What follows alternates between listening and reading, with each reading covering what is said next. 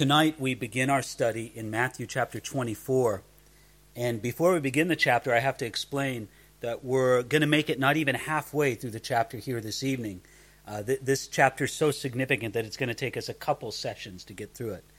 The thing I have to explain is that Matthew chapter 24 deals with issues of biblical prophecy. Jesus is talking about things that will happen in the future from the time he says them. Now, whenever you're talking about biblical prophecy, you run into uh, great controversy among Christians.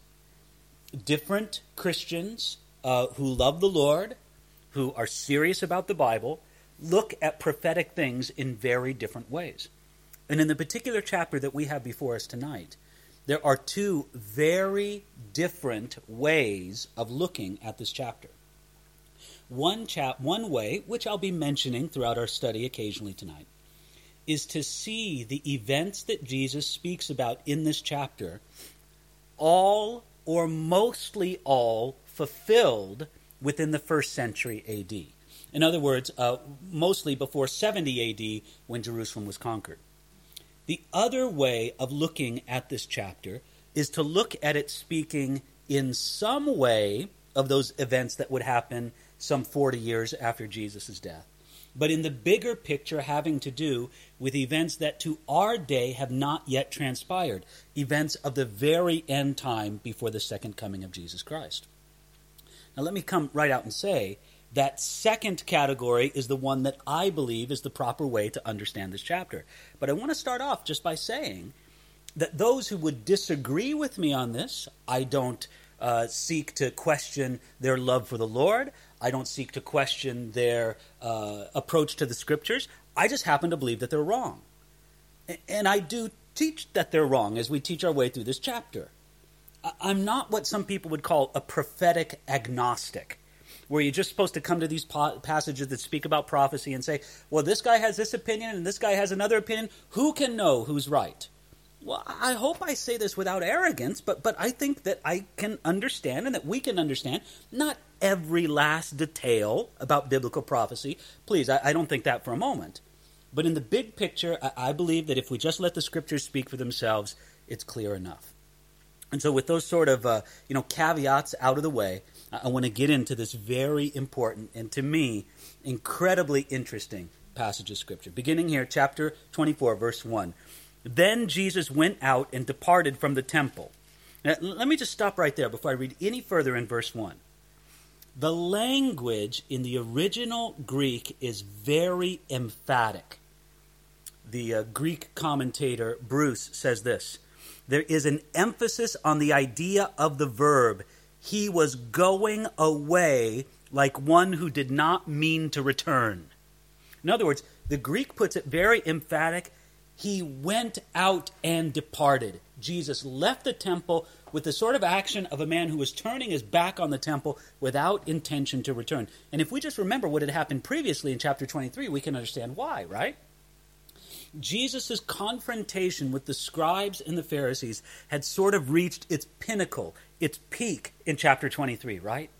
With this great series of rebukes and denunciations that Jesus gave to the scribes and the Pharisees, the religious leaders of the Jews. And after that, Jesus would have no more to say to them and really no more to say about them because, for the most part, what Jesus said in Matthew chapter 23 was not primarily directed to the scribes and Pharisees, but to the multitudes about the scribes and Pharisees. And we almost sense in verse 1 sort of a measure of almost disgust with Jesus. He's tired of the Jews Jewish religious authorities. He's tired of this idolatry of the temple. And in a very emphatic way, he's turning his back on the temple and he's leaving the temple grounds. Now I imagine, and again, I'm admit I'm just I'm just sort of imposing this on the text, but but the sort of flavor of the Greek text sort of gives the idea that Jesus is is is angry, or his eyes are still filled with tears from the weeping over Jerusalem that we saw at the end of chapter 23. Correct? And so, as he's sort of still weeping, there's still tears in his eyes as he was wept over Jerusalem. In, in, the, in, sort of this, this demonstrative way, he turns his back and he leaves the temple. Let's start again, verse 1. Then Jesus went out and departed from the temple, and his disciples came up to show him the buildings of the temple.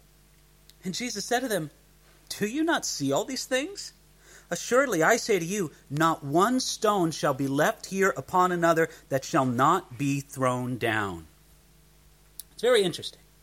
Jesus leaves the temple. He turns his back. He's walking away from the temple, sort of with a preoccupied or, or, or sullen or, or, or downcast look because he's just been weeping over Jerusalem and, and weeping over the tragedy of the religious leaders. And then finally, it says there, the disciples came up to him to show him the buildings of the temple. Now, what was this temple like? This temple, commonly called the Second Temple, the temple that stood in Jesus' day, was one of the wonders of the ancient world. After the destruction of Solomon's temple, the temple was originally built by Zerubbabel and Ezra. You can find that in Ezra chapter 6. Now, Herod the Great, who ruled when Jesus was born, greatly expanded and improved the temple itself and the whole temple area. This temple was the center of Jewish life for almost a thousand years, so much so that it was customary to swear by the temple, Matthew 23 tells us that, and speaking against the temple could be considered blasphemy. Acts chapter 6 tells us that. Now, Josephus tells us that for eight whole years, Herod the Great kept 10,000 men at work, working on the temple. And for its magnificence, for, for its stateliness, it, exceeded Solomon's temple. And after Herod's work, the temple was huge. It was nearly 500 yards or meters long and 400 yards or meters wide. Herod's plan for rebuilding the temple started in 19 BC and it was only completed in AD 63. Uh, of course, well after Herod's death, but the plans that he had drawn up and the work that he had initiated continued until then. Think about it. The temple work that Herod initiated took more than 80 years to complete, and the temple was only finished in this remodeling that Herod initiated only seven years before it was destroyed by the Romans. But understand this the second temple wasn't just big, it was also beautiful. The Jewish historian Josephus says that the temple was covered with gold plates, and when the sun shone on them, it was blinding to look at. And where there was no gold, there were blocks of marble of such a pure white that from a distance strangers thought that there was snow on the temple. It was a beautiful, amazing building. And so, what did the disciples do? Perhaps Jesus is looking downcast. There's still tears in his eyes from weeping over Jerusalem. He's turned his back on the temple. He's walking away. And you know how it is when somebody's like that. You try to cheer them up, right? Maybe you try to distract them. Oh, well, um, Jesus, um, have you seen how beautiful the temple is? And they try to draw his attention. If you notice there in verse 1, they came up to him to show him the buildings of the temple. And now notice what Jesus' response was. He responds by saying in verse 2, Do you not see all these things? Now there's a little bit of a contrast there in the ancient Greek. You see it in the English as well. The disciples wanted Jesus to look at the beautiful buildings. Jesus told them to turn around and take a look at those things. What they regarded as beautiful buildings, Jesus turned around and said, They're just things. They're just things. Don't too highly prize the temple. And then Jesus gives a dramatic statement in verse 2 where he says, Not one stone shall be left here upon another. Now, some 40 years after Jesus said this, there was a widespread Jewish revolution against the Romans in Palestine. And they enjoyed many early successes against the Romans. But ultimately, the Roman legions crushed the rebels. And in AD 70, Jerusalem was leveled, including the temple, just as Jesus said would happen. It is said that Titus did not want to burn or destroy the temple.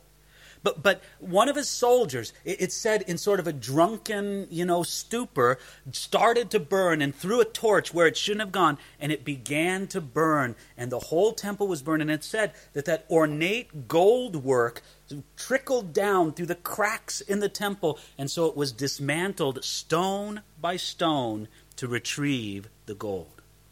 the tragedy of it is that it's said that at the fall of Jerusalem, the last surviving Jews of the city fled to the temple because it was the strongest and most secure building in the city, and Roman soldiers surrounded it.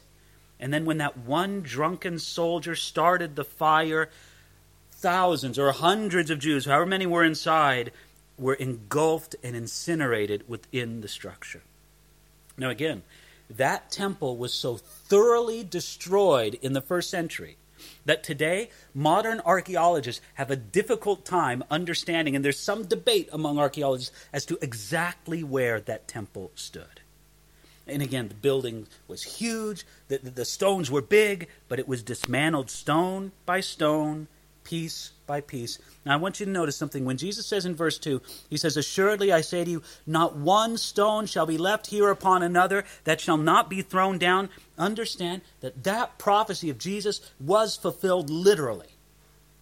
There was a real temple. Was Jesus speaking about a symbolic temple when he said that? No. It was a real temple.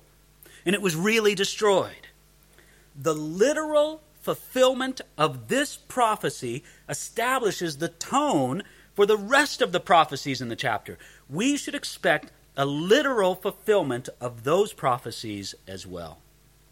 And so, Jesus' question, excuse me, Jesus' prediction there in verse 2 brings up a remarkable question or series of questions from the disciples. Look now at verse 3. Now, as he sat on the Mount of Olives, now can you picture this, right?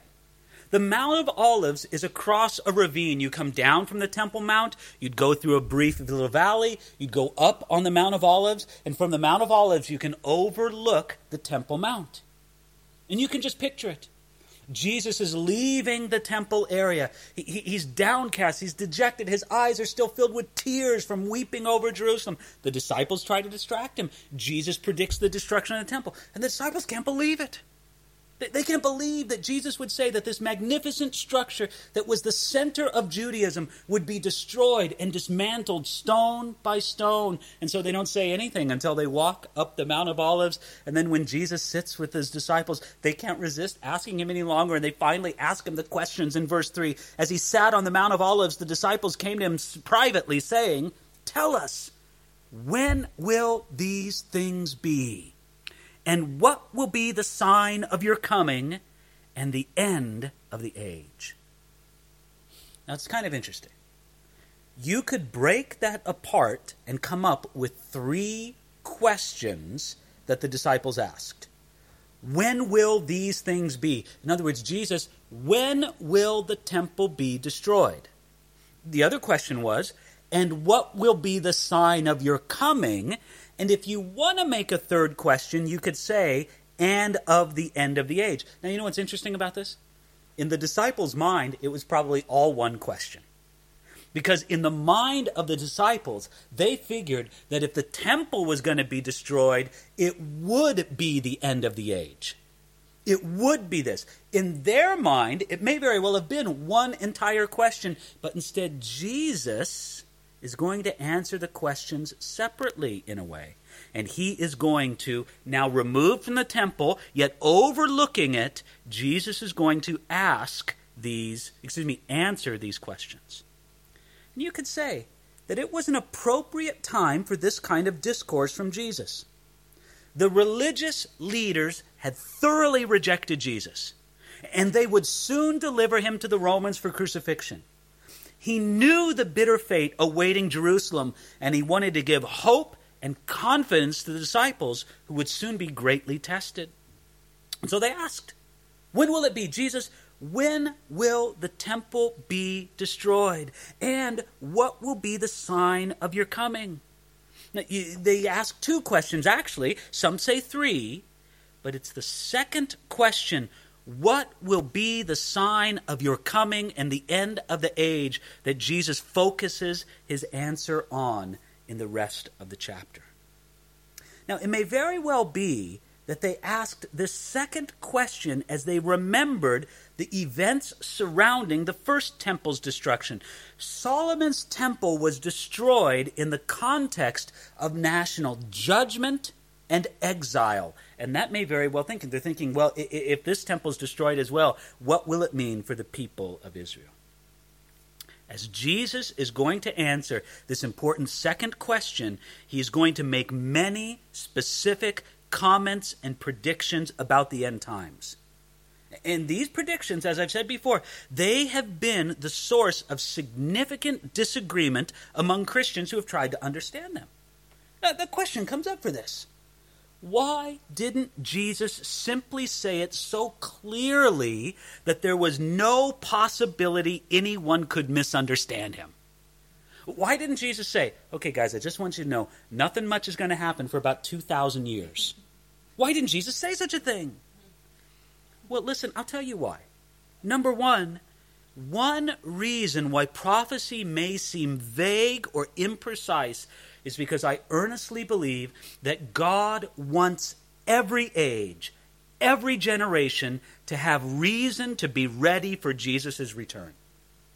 If Jesus would have said, okay, guys, I want you to know I'm not returning in glory for at least 2,000 years, what would have happened in the last 2,000 years? God has a real purpose in desiring that every generation have a reason to believe that Jesus is coming soon. And I would say this the wrong way for us to think of history is to think of history moving upon a line towards an edge, which would be the consummation of all things. No, no, I would say this that history has been moving along that line all the way up until the day of Pentecost, the edge of the consummation of all things. And then on the day of Pentecost, things took a parallel turn alongside the end of the age, and it has been the end times since that time. Other people have suggested that God's intention in not being as clear on prophetic things as we might wish was to keep the future somewhat vague and clouded to confound the devil.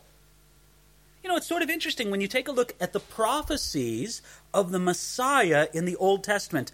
Aren't they much clearer looking back than they are looking forward? Well, one of the reasons the people have suggested for that is that God kept the prophecies of the Messiah somewhat vague, somewhat mysterious, so as not to tip his hand completely to the devil. Now, listen, uh, though some prophetic interpretations are different, we are sure of this. We are sure that he is coming again, and we are sure that we must be ready. Now, as we start in chapter, excuse me, verse 4 now of chapter 24, what you're going to get from me is mostly my understanding of this. And I do it without apology. Uh, from time to time, I'll touch on the understanding that other people have of this passage. But let's jump into it together now, starting at verse 4. Now, if I make a general heading of this section, I describe it the flow of history until Jesus' return. Look now at verses 4 through 8. And Jesus answered and said to them, Take heed that no one deceives you. For many will come in my name, saying, I am the Christ, and will deceive many. And you will hear of wars and rumors of wars. See that you're not troubled, for these things must come to pass, but the end is not yet. For nation will rise against nation, and kingdom against kingdom, and there will be famines, pestilences, and earthquakes in various places. All these are the beginning of sorrows. I find it very significant that the first thing Jesus tells his disciples in verse 4 is that they should take heed that no one deceives you. From the very outset, Jesus warned the disciples that many would be deceived as they anticipated his return. And there have been times in the history of the church when rash predictions were made and then relied upon, resulting in great disappointment, disillusionment, and falling away. I could give you several examples of this through church history. Let me tell you one. It was in prophetic expectation, in, starting around the years 1946, with a man named William Miller in the United States because of prophetic interpretations, calculations, publications. There were hundreds of thousands of people in the United States who were absolutely convinced that Jesus would return. I, think the date is 1948. I can't remember right now immediately whether it was 46 or 48, but it was 1846 or 1848. And when Jesus did not return in the predicted year, there was a tremendous disappointment with some falling away and with some cultic groups that were spawned from that prophetic fervor. The Jehovah's Witnesses, they came forth from the disappointment with William Miller's predictions. The, uh, the, the, Mormons, uh, another very big influence from William Miller's predictions. And so what we have is these sort of things happening because people were deceived by prophetic expectations. So what does Jesus say? Look at what he says in verse 6. See that you are not troubled, for all these things must come to pass, but the end is not yet. Now, please notice the things that Jesus mentions in verses 4 through 8 are not the specific signs of the end. Things like false messiahs, wars, famines, pestilences, earthquakes, they have certainly marked man's history since the time of Jesus' ascension into heaven. But they are not specific signs of the end. Again, I want to call your attention to that phrase in verse 6. It's often neglected. See that you are not troubled, for all these things must come to pass, but the end is not yet. It's almost as if Jesus was saying this Okay, guys, you've asked me what will be the sign of the end of the age? What will be the sign of my coming? And Jesus is saying, Well, let me tell you what it's not. It's not false messiahs. It's not wars. It's not famines. It's not pestilences. It's not earthquakes. Those things are not the signs of the end. Now, in a few verses, Jesus will point to a very specific sign of the end. But think about it in the midst of any great war or any great famine or any great earthquake, it's natural to believe that the world is coming to an end. But Jesus said that there would be a far more specific sign that would indicate his return, and he's going to describe this in a few verses. Although I do have to call your attention to a phrase in verse 8 where Jesus says, All these things are the beginning of sorrows. Now, none of these events are the specific sign of the end. No specific war, no specific earthquake, no specific famine or pestilence or false Messiah. Collectively, we can say they're a sign. Why can we say that? Because Jesus described these calamities as the beginning of sorrows. And literally, the phrase he used in the ancient Greek was that they are the beginning of labor pains. Just as it is true with labor pains, not that I've experienced them myself, but I've observed them firsthand three times over with my wife we should expect that the things mentioned, such as wars and famines and earthquakes in verse 7, that they would become more frequent and more intense before the return of Jesus, without any one of them being the specific sign of the end. Do you understand what I'm saying? In other words, just as before a woman gives birth, the labor pains become more intense and more frequent, we should expect that wars and famines and false messiahs and pestilences and these things become more frequent and more intense before the end.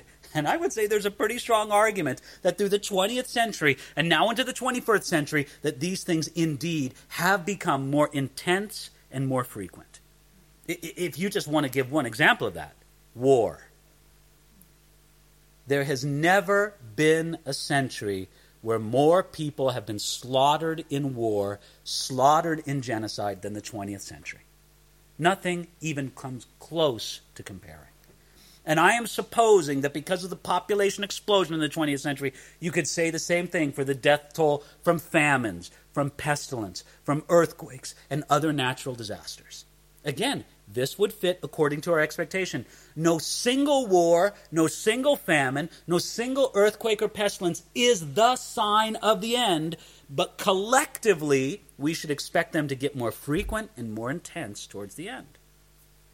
Now, starting at verse 9, Jesus describes what his disciples must expect during the time between his ascension and his second coming. Okay, Jesus, you, you, have told us that these things, none of them are the specific sign. Well, what's life going to be like for us until you return? Well, he says, starting at verse 9 Then they will deliver you up to tribulation and kill you, and you will be hated by all nations for my name's sake. And then many will be offended, will betray one another, and will hate one another. Then many false prophets will rise up and deceive many. And because lawlessness will abound, the love of many will grow cold, but he who endures to the end shall be saved. And this gospel of the kingdom will be preached in all the world as a witness to all the nations, and then the end will come. In these verses, verses 9 through 14, again, I think Jesus is telling his disciples what they should expect in the period after his ascension and before his second coming. He should expect, or excuse me, they should expect to be persecuted. What's it say in verse 9? They will deliver you up to tribulation and kill you. In the period after Jesus ascends to heaven and before he comes again, his disciples should expect to be persecuted. And this may make his followers believe that the end is near, but that is not a specific sign of his coming. Again, Jesus is building up to a specific sign that he's going to mention. But this isn't it. Now, hasn't this been a temptation? Haven't Christians during severe times of persecution said, oh, it must be the end of the world? Jesus saying, no, you're going to be persecuted. This is what you should expect. Matter of fact, Jesus says something very bitter there to our ears, where he says in verse uh, 10, Many will betray one another. Isn't that sad? Isn't that sad that Jesus should, ex- should tell us to expect that within the church many would betray one another? And then he says, verse 11, that false prophets will arise and deceive many. In the period after Jesus ascends to heaven and before he comes again, the disciples of Jesus would see many false prophets and see them succeed. Did you notice that? Not only will false prophets arise, but they will deceive many. But that also is not the specific sign of his return. Striking phrase there that they would deceive many. I like what Charles Spurgeon said on this point. He said, Alas, that such teachers would have any disciples. It is doubly sad when they should be able to lead astray many. Yet when it so happens, let us remember that the king said that it would be so. And then he says in verse 12, lawlessness will abound, the love of many will grow cold. Again, what's he telling us? That in the period after Jesus ascends to heaven and before he comes again, his disciples should expect to see society become worse and worse. But again, I would say that this also is not the specific sign of his return. It's quite a phrase Jesus uses there when he says, The love of many will grow cold because lawlessness abounds. And when you think about that, love growing cold.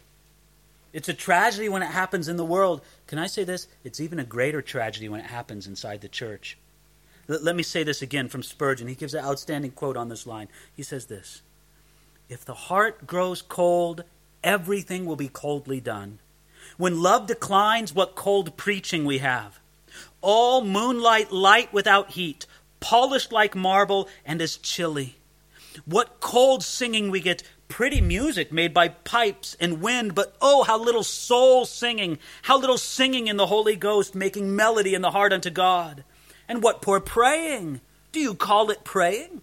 What little giving! When the heart is cold, the hands can find nothing in the purse, and Christ's church and Christ's poor, and the heathen may perish, for we must needs hoard up for ourselves and live to grow rich. Is there anything that goes on as it ought to go when love grows cold? Well, it's bad enough when it happens in the culture, it should never happen in the church. Yet, nevertheless, verse 14, Jesus says, What should the business of the church be about in this period between his ascension and his glorious second coming? It should be, verse 14, this gospel of the kingdom will be preached in all the world as a witness to all the nations, and then the end will come.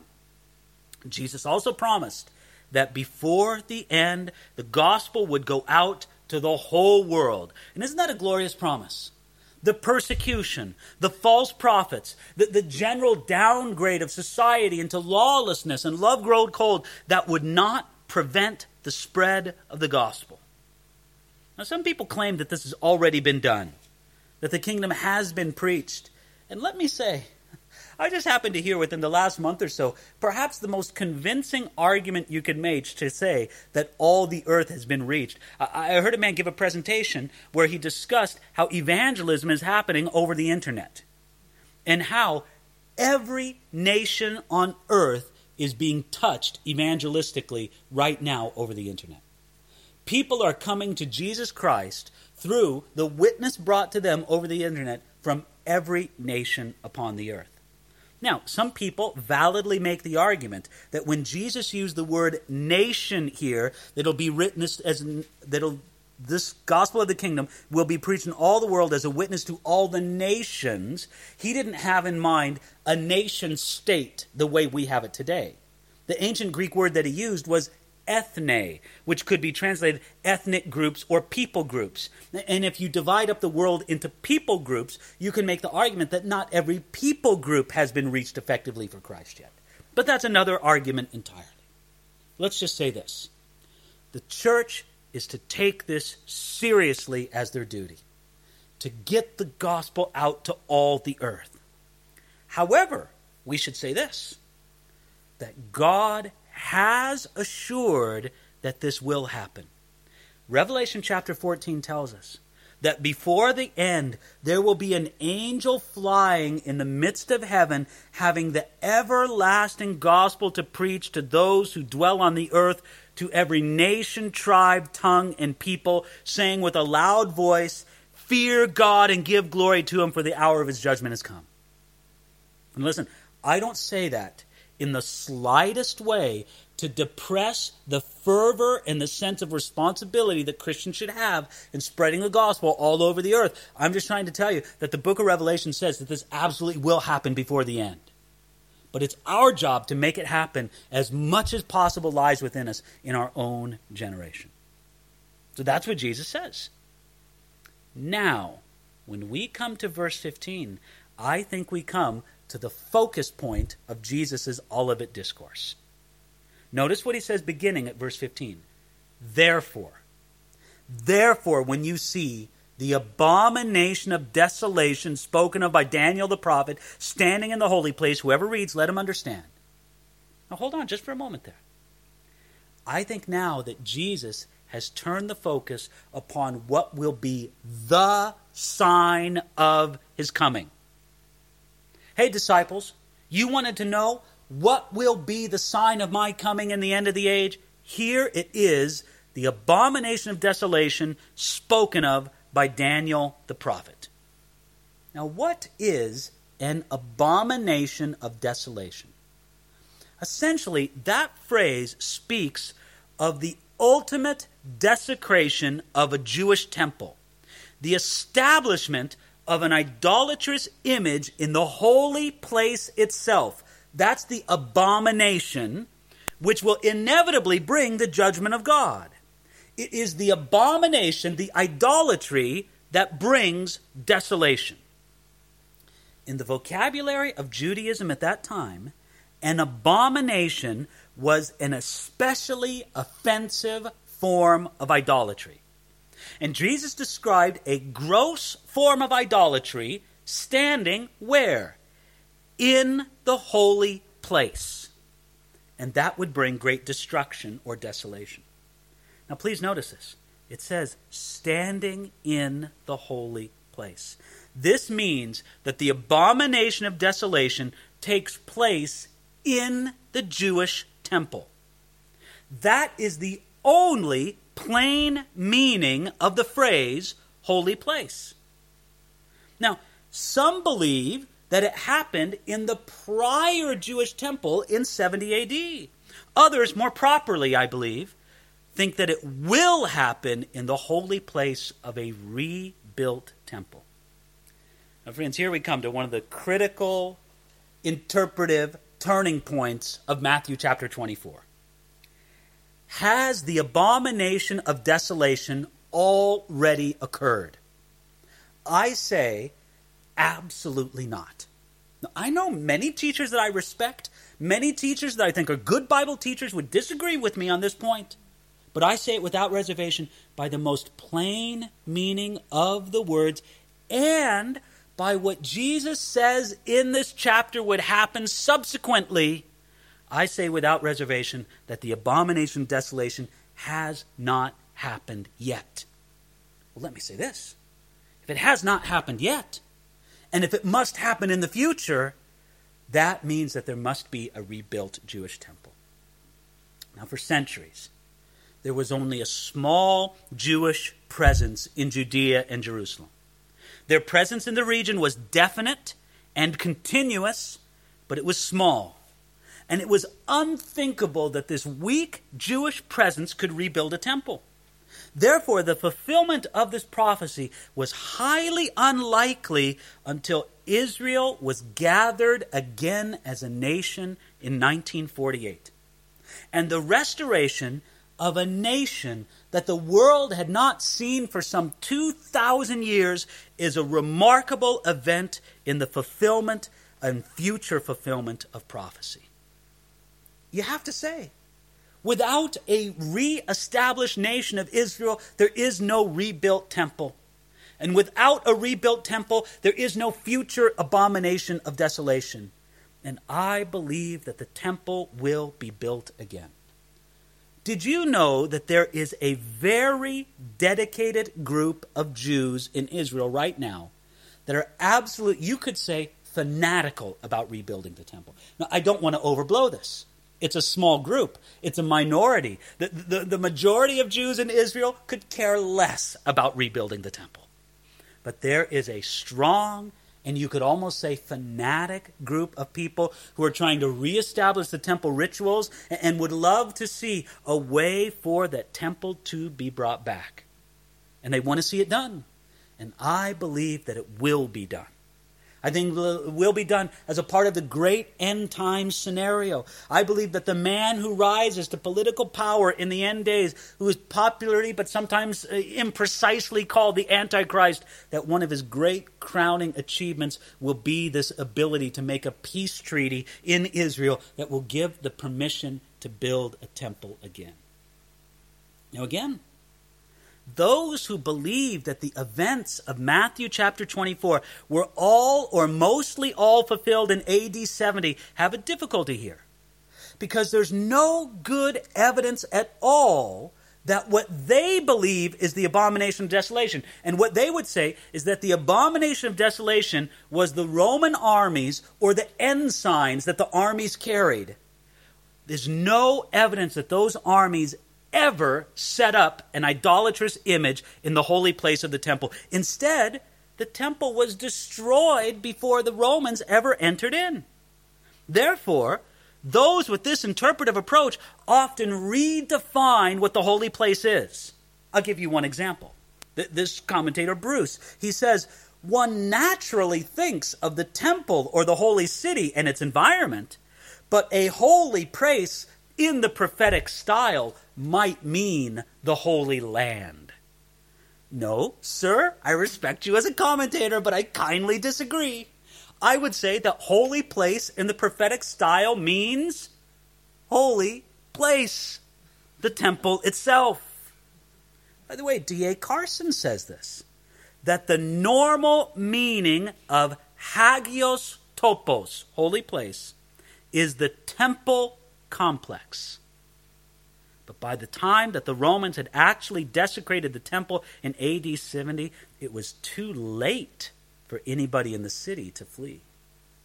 I want you to notice this too. Verse 15 says this Therefore, when you see the abomination of desolation spoken of by Daniel the prophet, do you understand that when Jesus brings up the subject of the abomination of desolation, he's not being original? He's pointing us back to Daniel the prophet. The mention of the abomination of desolation is taken from the book of Daniel, where it says this They shall defile the sanctuary fortress, and they shall take away the daily sacrifices and place there the abomination of desolation. And this describes a complete desecration of the temple. Now, this was prefigured by Antiochus Epiphanes in the period between the Old Testament and the New Testament. But please notice, it wasn't fulfilled by Antiochus Epiphanes. Otherwise, Jesus would not have said that it was yet to come. Do you understand the logic there? Jesus is pointing back and letting us know that even though Antiochus Epiphanes prefigured this when he came into the temple grounds and slaughtered a pig in the temple and set up idolatrous images, even though he prefigured the fulfillment of the abomination of desolation, he did not completely fulfill it because Jesus says it is still future in his day.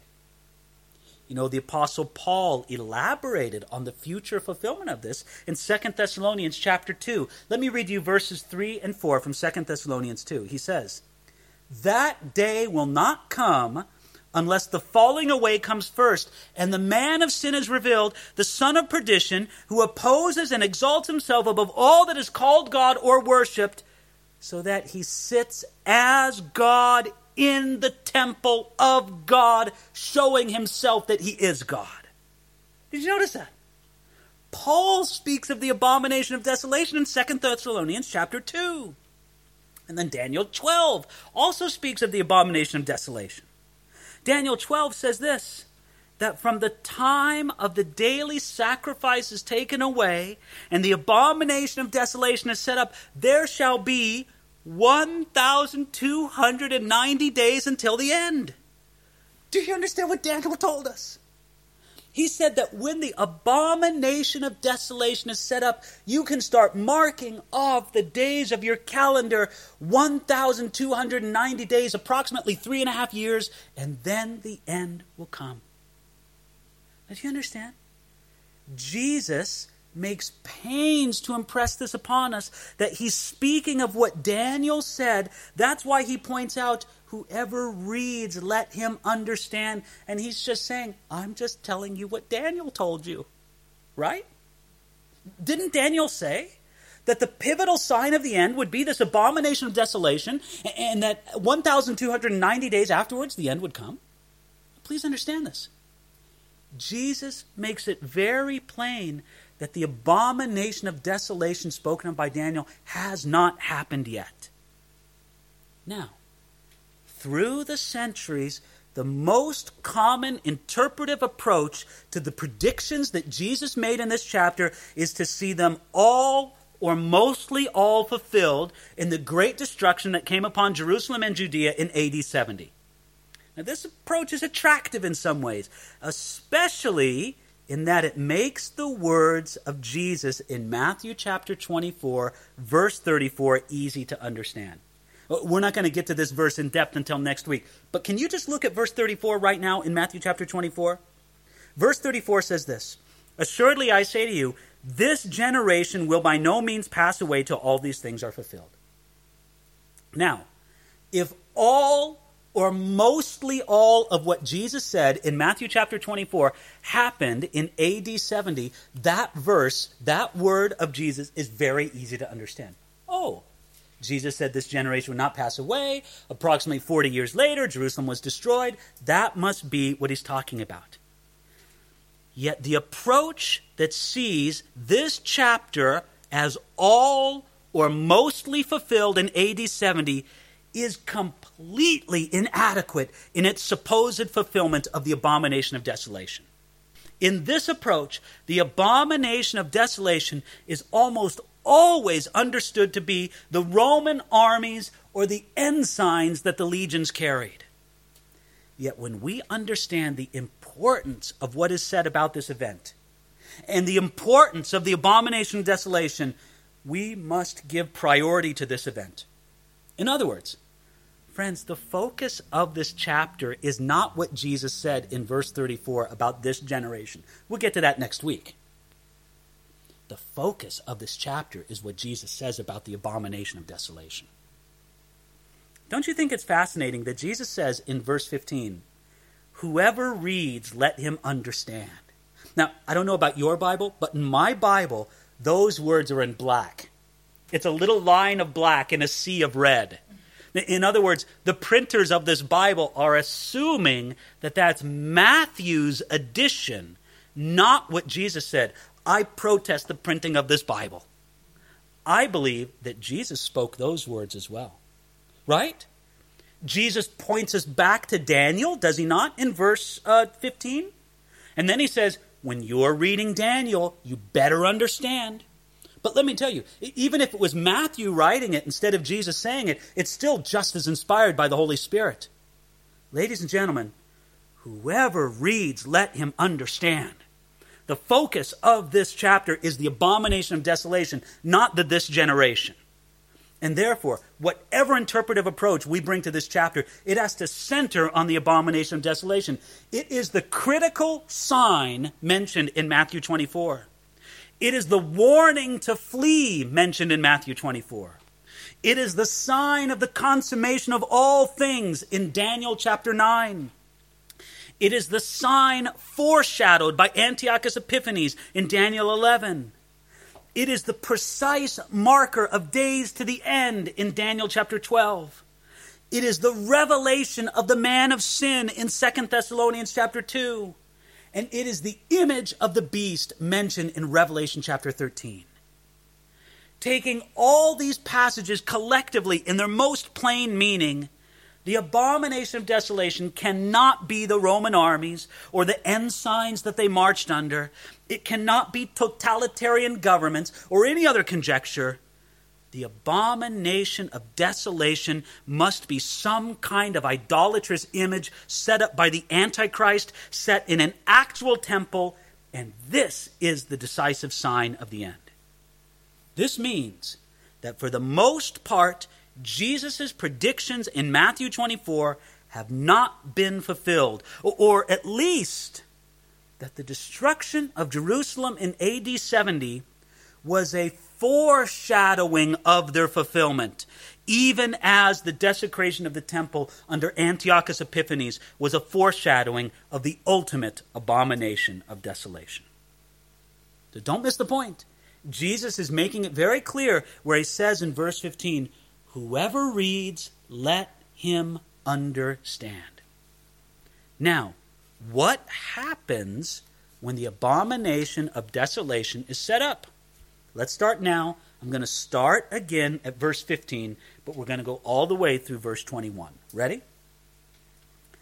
Therefore, when you see the abomination of desolation spoken of by Daniel the prophet, Whoever, excuse me, standing in the holy place, whoever reads, let him understand. Then let those who are in Judea flee to the mountains. Let him who is on the housetop not come down to take anything out of his house.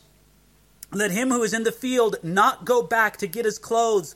But woe to those who are pregnant and to those who with nursing babies in those days, and pray that your flight may not be in the winter or on the Sabbath, for then there will be great tribulation, such as not been since the beginning of the world until this time, no, nor ever shall be. Now, please notice this. Starting at verse 16, Jesus says, When you see the abomination of desolation, flee. These are the warnings, by the way, specifically addressed to Israelites in the region of Judea. When he mentions Judea, verse 16, when he mentions housetops in verse 17, when he mentions the Sabbath in verse 20, they all speak to a Jewish Israeli environment where they commonly had patios on their housetops, where they're in Judea, where they would respect the Sabbath day. What Jesus is saying is hey, listen, a refugee's problems are bad enough without additional impediments like winter or pregnancy or Sabbath days.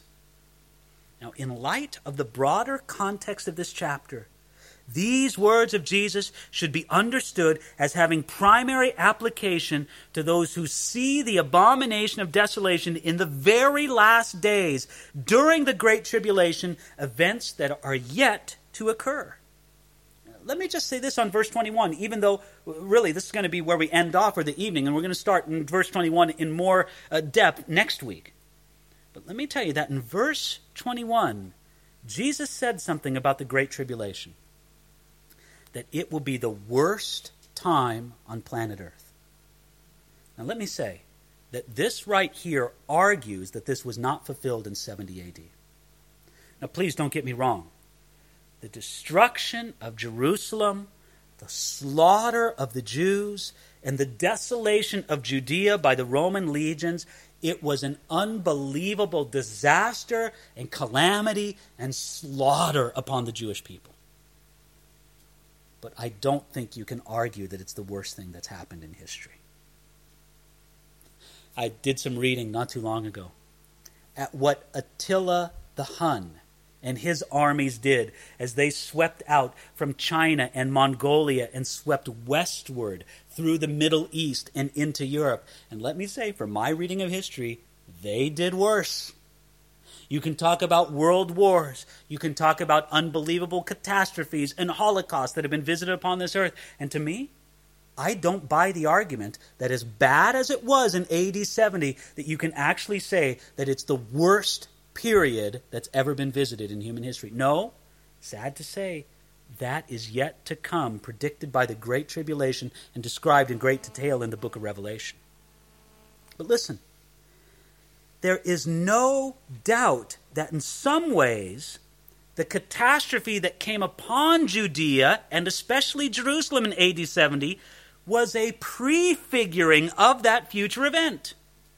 It was an imperfect foreshadow of the ultimate fulfillment. And for this reason, did you know that virtually all Christians fled Jerusalem and Judea in the years leading up to AD 70, when the Roman armies arrived in the area intent on putting down the Jewish rebellion in the Roman province of Palestine. But what's interesting about this,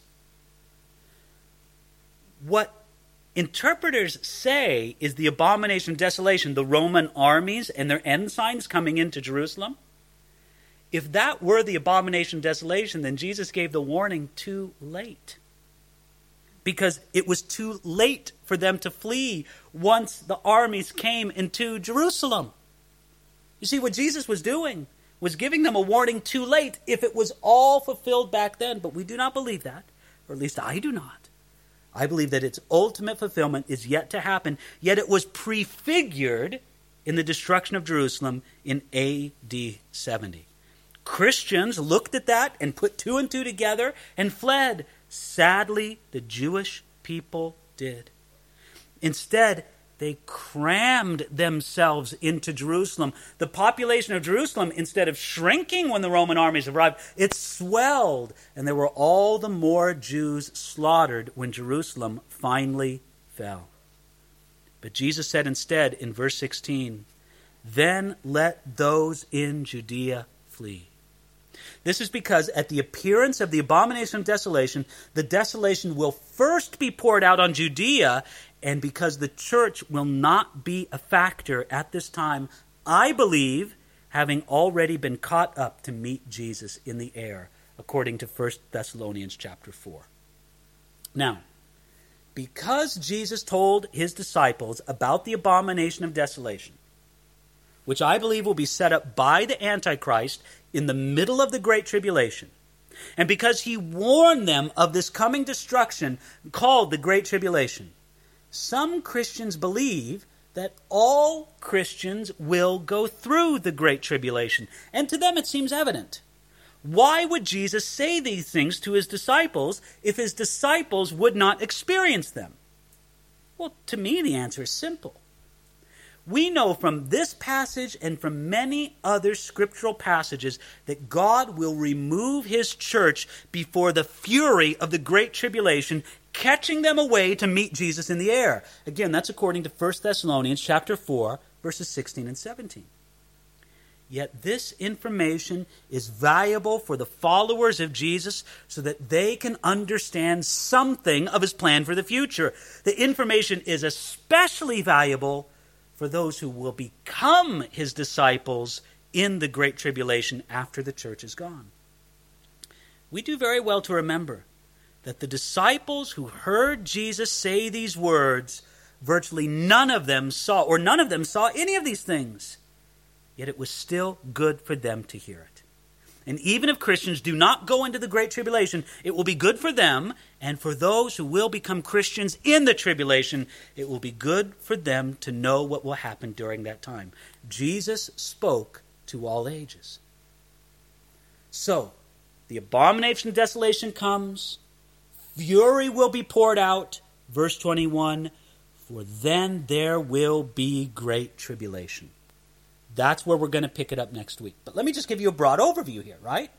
Verse 21 Then there will be great tribulation. Verse 29 Immediately after the tribulation of those days, the sun will be darkened, and the moon will not give its light. The stars will fall from the heaven, and the powers of the heavens will be shaken. And then the Son of Man will appear in heaven, and then all the tribes of the earth will mourn, and they will see the Son of Man coming on the clouds of heaven with power and great glory.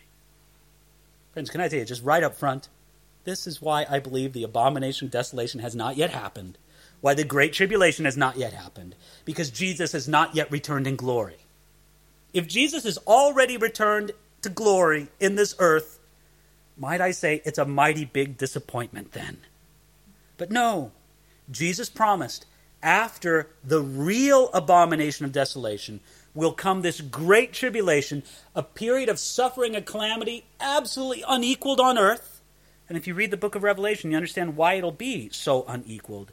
And then immediately after that tribulation, the glorious return of Jesus. Friends, this is mostly in the future, even though the destruction of Jerusalem in AD 70 in some ways prefigured it, it has yet to be finally fulfilled. Next time we're together, we're going to start again at verse 21. But let me sort of give you the end point of all of this be ready. It really is. Did you know that you could be a prophetic expert? You could know how to slice the prophetic sausage so thin that, you know, you, boy, you're an absolute expert when it comes to prophecy. But if you're not personally ready for the return of Jesus Christ, I say you don't know anything about prophecy. What this should do is prompt us to say, Lord, am I ready? Am I living every day of my life in a condition of readiness for your return? So that if you return today, if you return tonight, I would not be ashamed, but I would be ready in my heart, in my life, in my walk, in my witness, because I'm living for you. I'll say it again. That is the essential teaching of prophecy. And if you miss that, it doesn't matter how much else you have right. What's most important is to be ready for the return of Jesus Christ. So let's pray. Father, that is our prayer. That we would be ready and that we would live our lives in a state of readiness for the return of Jesus. Father, I pray that you would help us to hold prophetic truth and proper prophetic interpretation in the right way, in a spirit of charity with Christians who may disagree with us. But yet, Lord, in a confidence in the truth of your return, and most of all, in a constant state of readiness for your return. Help us to do that. Lord, we want to be ready. We want to be anticipating your return. Help us to be so. In Jesus' name. Amen.